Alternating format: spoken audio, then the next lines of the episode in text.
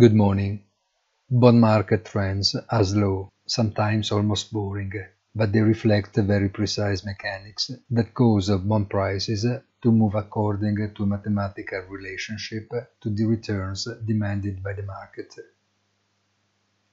Apart from moments of extreme volatility, which happen seldom, these trends are very reliable. Rates are rising continuously at a constant pace, a phenomenon that stock markets often overlook or like to interpret more imaginatively. The Bund, step by step, from the negative yields of less than one year ago, today grants almost 2.5%. The BTP is about to double it, and USD bond has reached 4.14%.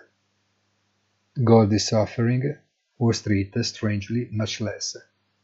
Have a nice day and please visit our site easy-finance.it.